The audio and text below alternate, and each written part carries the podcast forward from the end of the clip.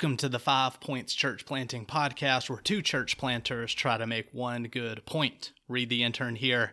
Today, Hunter, Josh, and I get to chat with Terry Gyger. Terry has been a leader in church planting and church renewal for 50 years. He planted churches in both Miami and Boston, Recently, Terry has turned his attention from church planting to church renewal as the founder and president of Anago Partners. This guy has been on the front lines and in the trenches of church planting for a long time, and we're excited to share some of his wisdom today. Now, that's enough of me. Let's kick it over to our time with Terry. Welcome to the Five Points Church Planting Podcast. We have a very special guest with us Today, it's Terry Gyger. He is the former coordinator of Mission to North America. That's MNA for the Presbyterian Church in America. And we have so many questions that we would like to ask him about church planting and church multiplication. Terry was also the founder of City to City, uh, influential church planting network, not only in North America, but around the world. He has so much wisdom, and we can't wait to tap into that and to learn from him. Hopefully, he will be a blessing to everyone who is listening today. And Terry, thank you so much for joining the Five Points Church Planning Podcast. My my privilege, absolutely. One quick note before we begin, we wanted to let you know that this episode is sponsored by our friends at Auxilio Partners. Our calling is freeing you to pursue your call to plant Find out how at auxilio.partners slash five points. Well, without any further ado, we're going to jump into the questions that we have this morning. And to begin with, we would love to hear about your faith journey, call to ministry, the ministries that you have served, your conversion, uh, and your road to the PCA to being the MNA coordinator. Those are some things that we would love to hear in order to give our listeners a background regarding Terry Gyger. Okay, I uh, I grew up in a small town in Arizona, Glendale. There's eight thousand people when I was there. Now it's four hundred thousand. Um, I grew up in a um, in a Christian home with strong Christian parents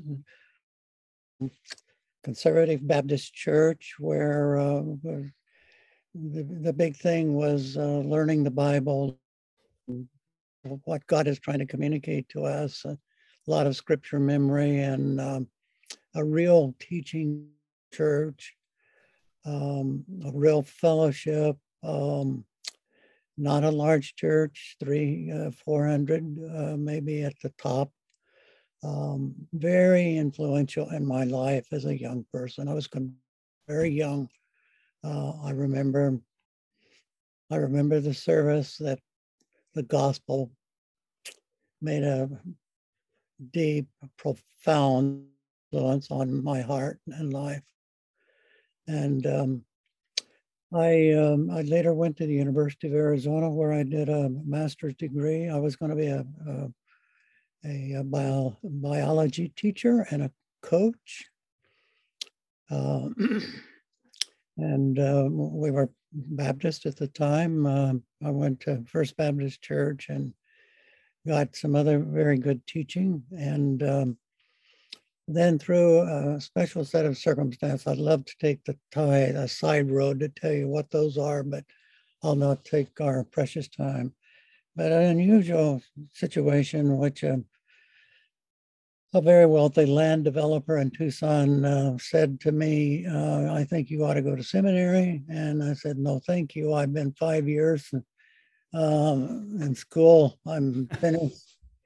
he said, Well, I just want you to know my wife and I prayed. And if you are interested in going to seminary, we'll pay your complete way.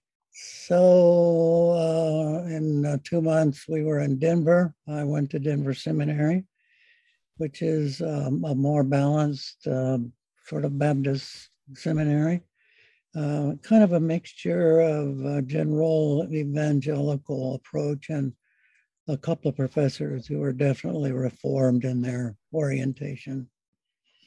From there, I'm hitting only the high points. From there, uh, two other graduates of that seminary and I formed a small um, real estate development company and an organization called Men in Action.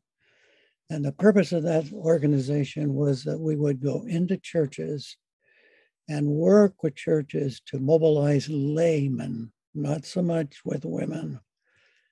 And we formed a, a plan to work with the church over a, over a period of time. We found that in and out too quickly in a church uh, produces virtually nothing. So we would work with a church. We started um, a um, pastor's uh, leadership training course. So we work with lots of different kinds of churches. Um, we started working at some of the evangelical Presbyterian churches on the West Coast. And um, there I started staying up night and, and um, talking theology to some of Fuller's grads who were reformed in their uh, thinking. And I uh, we built some apartments in um, um, northern Colorado, and um, and then um, an opportunity came for us to uh, extend the work of that organization into the Caribbean and into Southern Europe, and made a move to Miami. Uh, attended one Baptist church, uh, disillusioned. Uh, around the corner was a church called Granada Presbyterian Church in Coral Gables. And um, we started attending there. Um, I started reading through um, my pastor's uh, library and two uh, Christian Reform elders in the church who had massive libraries and kind of put myself back through a second seminary course and uh, had not been ordained. So I became ordained as a ruling elder in that church. So when the time came for us to um, to leave the Southern Church and form a PCA, I was a lay representative to the founding committee of the of the denomination. It was a great experience for me. I was so much a novice, and uh, uh, but I, I was learning quickly, and um, at the same time started a PCA church called Emmanuel in Miami learned a lot about uh, do's and don'ts, mostly don'ts, and um, God blessed. We had some very, very gifted leaders that went with us. It was actually a plant of uh, Granada. So uh, I learned what a mother daughter uh, structure is. And uh, at that very same time, I happened to end up on the MUS committee, we runner to Mission to North America uh, are uh, basically home home mission uh, designation for those who, like you say, don't know uh, PCA nomenclature. So um, I ended up on that committee.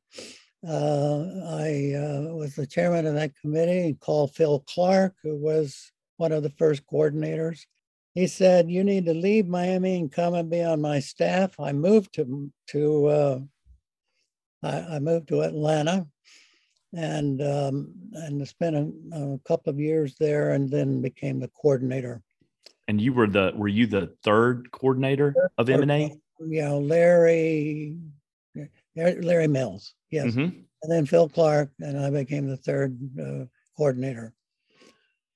Um, so that's that's a high speed overview of uh, of uh, how God has led and guided.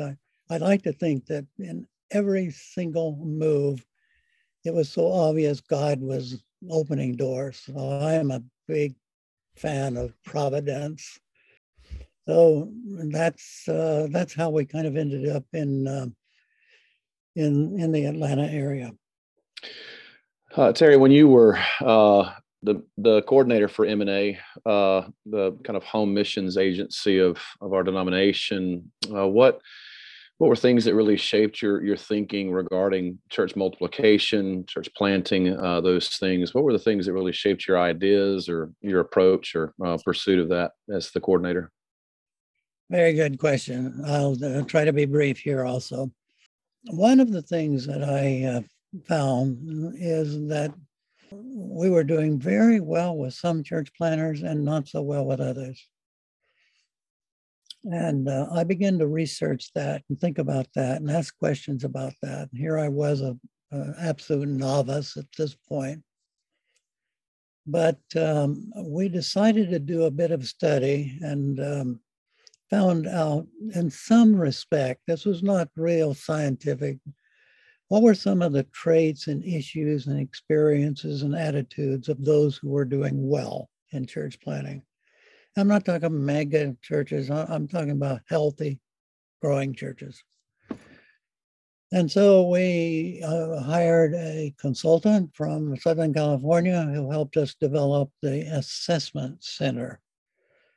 We uh, the nomination was failing at um, pretty high rate before that, and um, that was a um, that was a pretty deep, challenging experience to determine what some of the the aspects, qualities, gifts, and so on. And this man then helped us develop a, a system of assessment. He was also the one who developed the assessment process for the Peace Corps for uh, President Kennedy. So he was eminently qualified and very, very, uh, very deep, sincere uh, believer uh, and of course, we began to see the the change that was that was taking place. We developed a, a broader process of um, of um,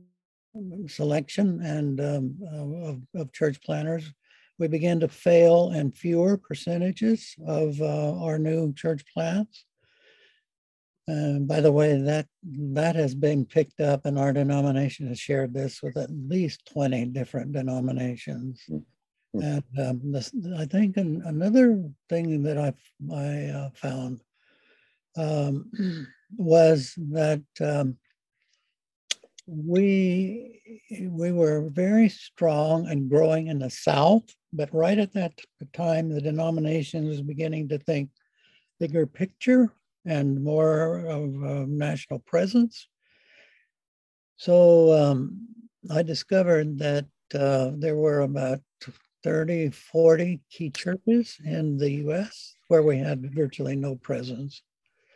And um, so I began to uh, try to develop a, a, strategy that we would uh, recruit, train, and fund uh, these uh, these church planners to go to these major cities. This was like an absolute mission to uh, to the country, and uh, that's how uh, when I became the coordinator, I um, immediately approached Tim Keller, who was teaching. I had known him in the past, and he had become um, kind of a, a, resource to me, even when he was at the small church in uh, Virginia.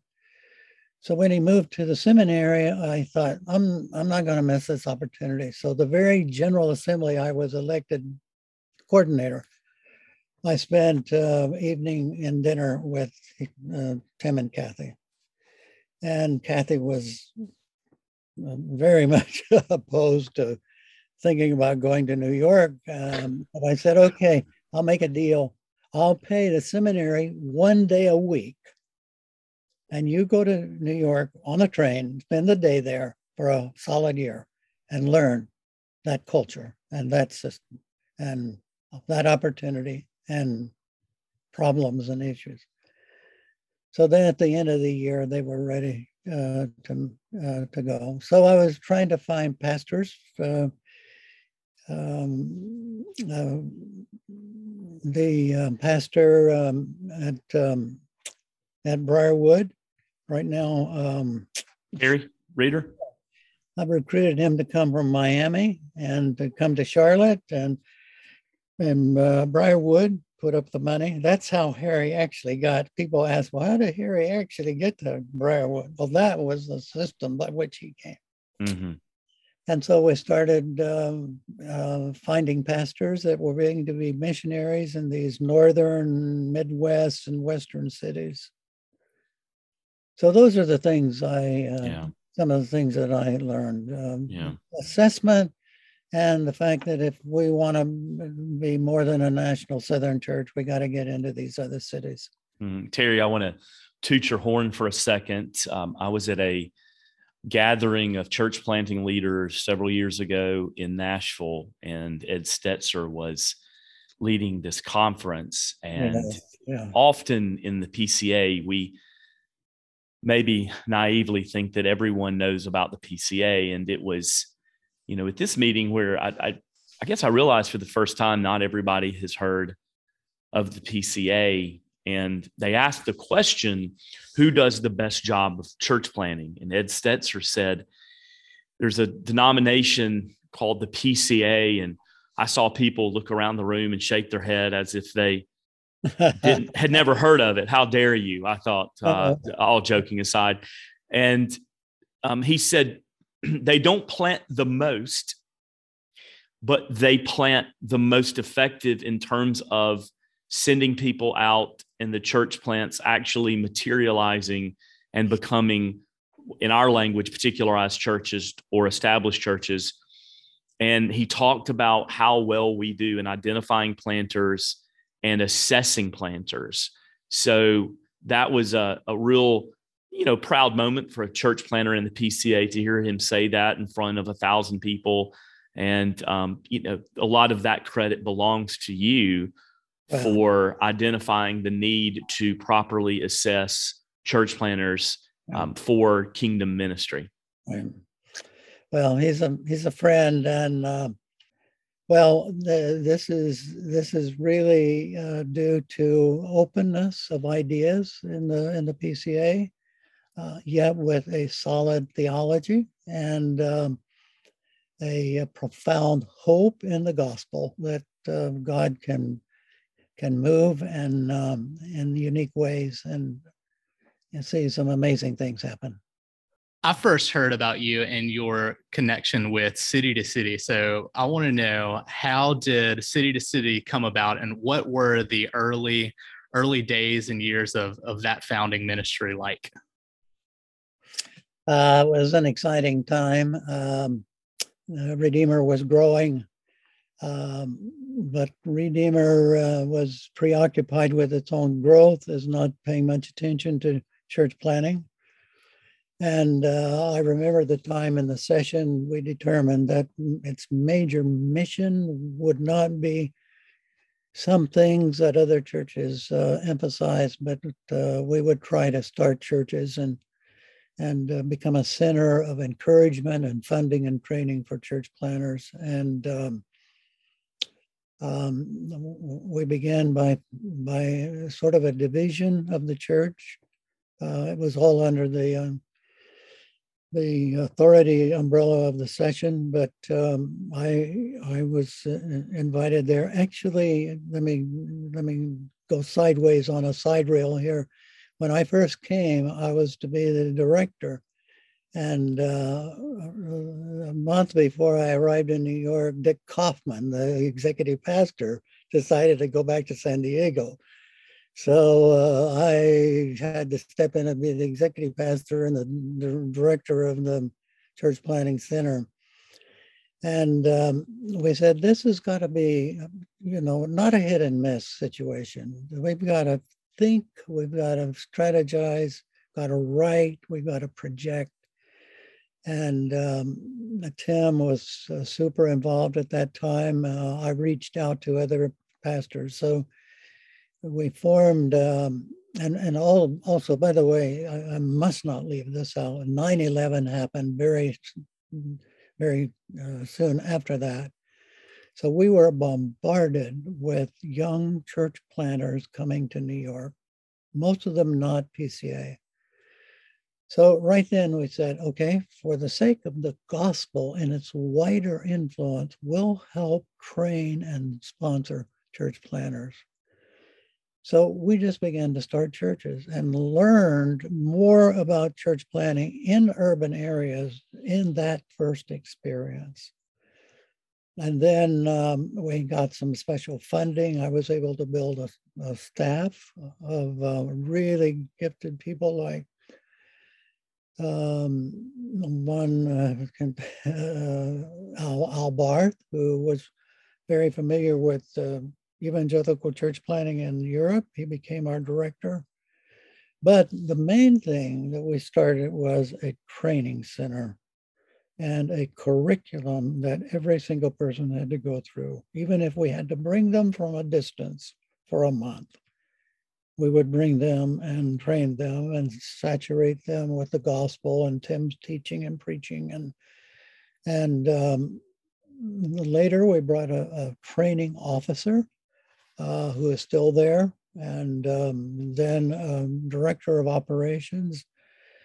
So somehow this is hard to explain. This somehow the, this caught on in New York, caught on with the people and we began to have more and more resources. And um, and um, basically, we said, if you are an evangelical church, our concern is for the city, is not for our denomination. So we began to help other churches uh, plant. Uh, and um, again, a training curriculum. Um, a, a, good friend of mine who had been a, a veteran missionary in, in uh, Cuba uh, developed our church training manual, which was the first one of these I'd ever seen. Uh, step by step, uh, what are the key principles? What are the key gifts? What are the key uh, questions? Uh, what are the key conclusions that so we took them through a period of time in that training and um, I'll, I'll talk about this experience because this is typical. One day we met uh, two or three key uh, reform pastors from um, from um, the netherlands. And they said we come every year we we we find a key church that is growing and we come. They were just coming back from being with Bill Hybels in Chicago. And they discovered that there was a Presbyterian church in New York. So they started talking to us. And one of the first things we did, we formed a partnership with the, the I don't really understand, but it was the sort of conservative element inside the Christian Reformed Church in the Netherlands and we started training and helping them. Other places in Europe started seeing that, that we're not interested in Redeemer churches, we're interested in indigenous churches.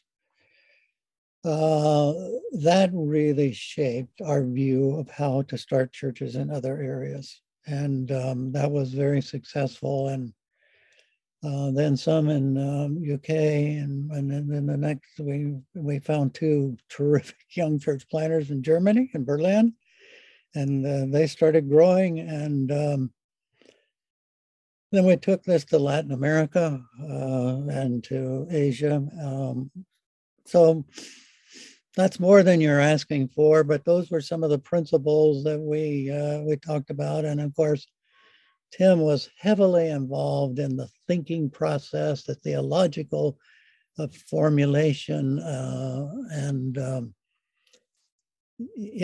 God's timing and God's place, God's way. You can say it was Tim, you could say it was me, you could say it was the Church Planting Center, but it it was the Lord all the way through.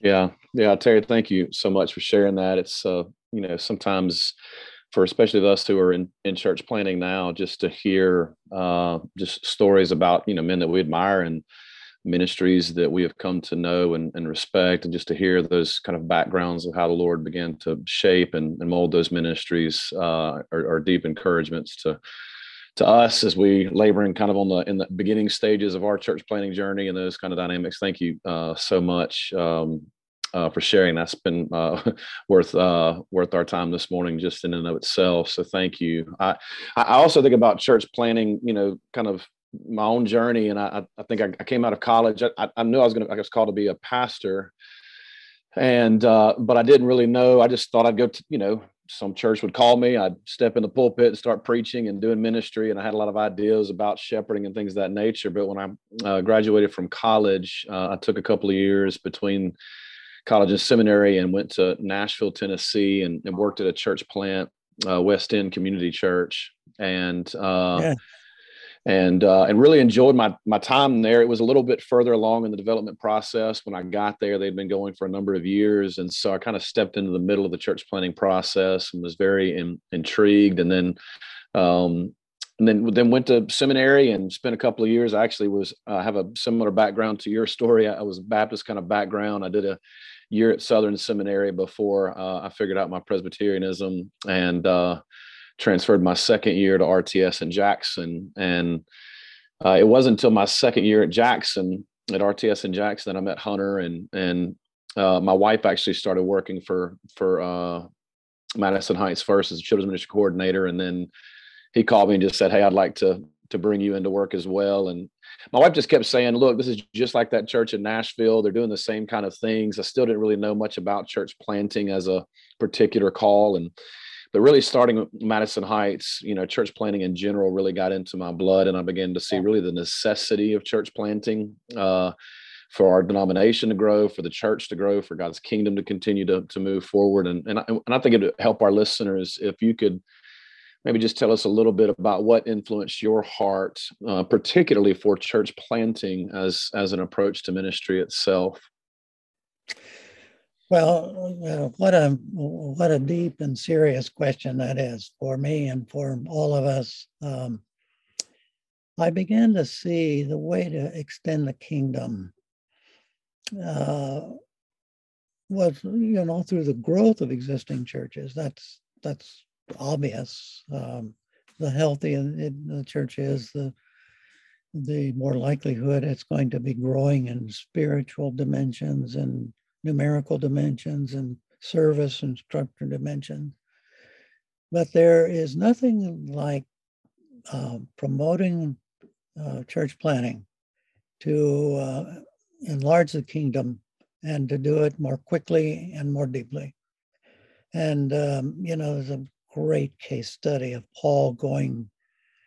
Um, I like I like to say this, you know, when when the church in Antioch called um, um, Paul and Barnabas, you know, I can I can generally think of a, a service. They brought them down in the front and laid their hands on them and sent them out said, "Now look, uh, we're we're we've never done this before. We're spending a lot of our money on you. We're sending you out. We expect big things."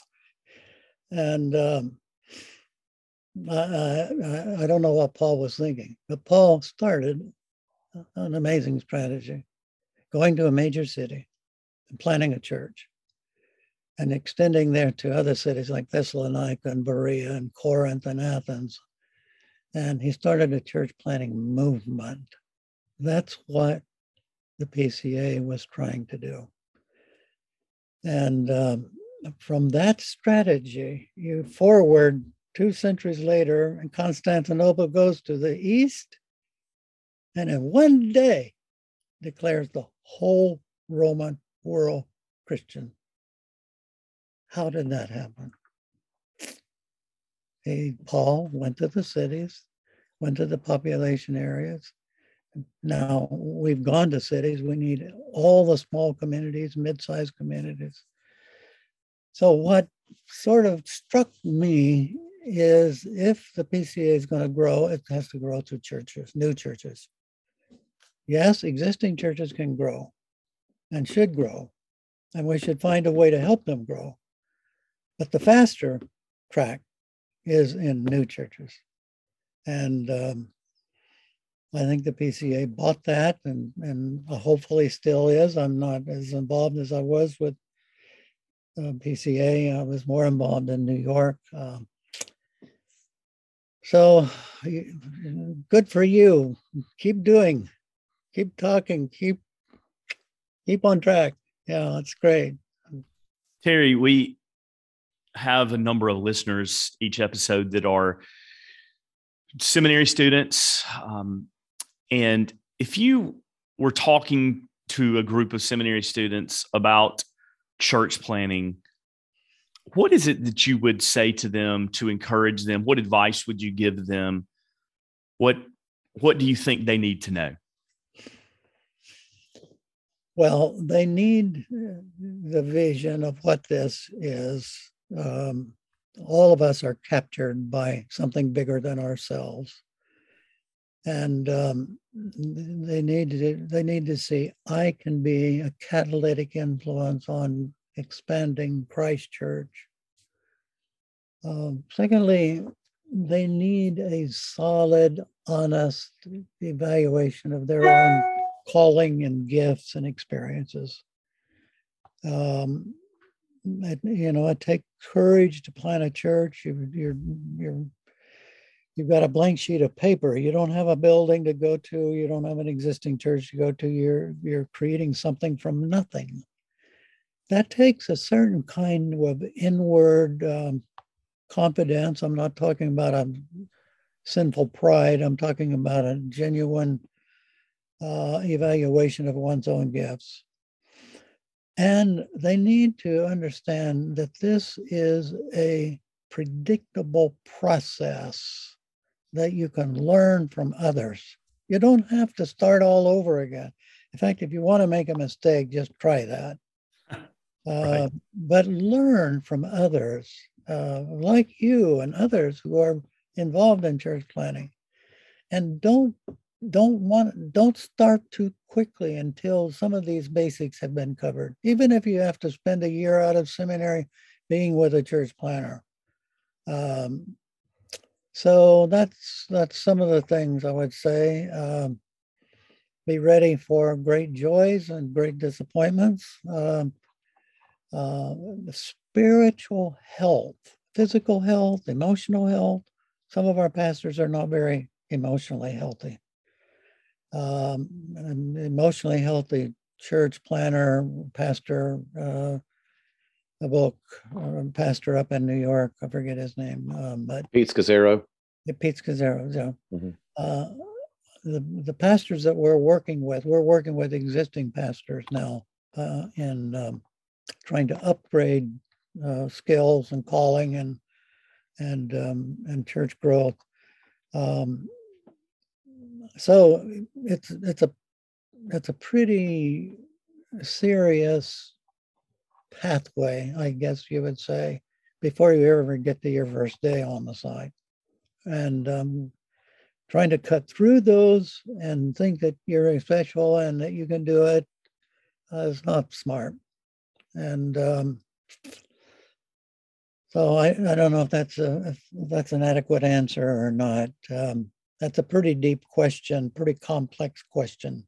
Some of the best church planters are those that um, have learned from other good pastor leaders and church planters.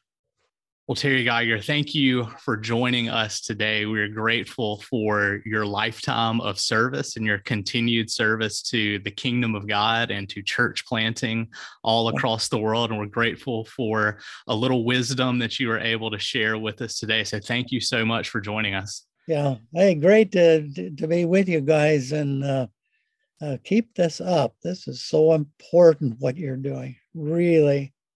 Uh, so keep it up. Well, thank you. Thank you so much.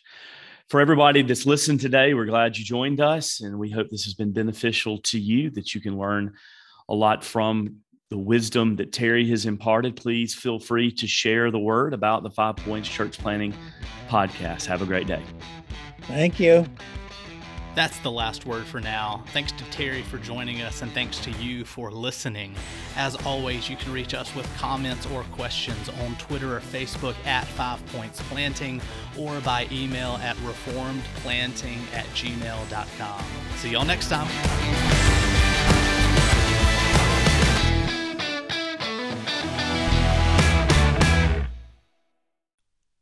Five Points Church Planting is a member of the Society of Reformed Podcasters.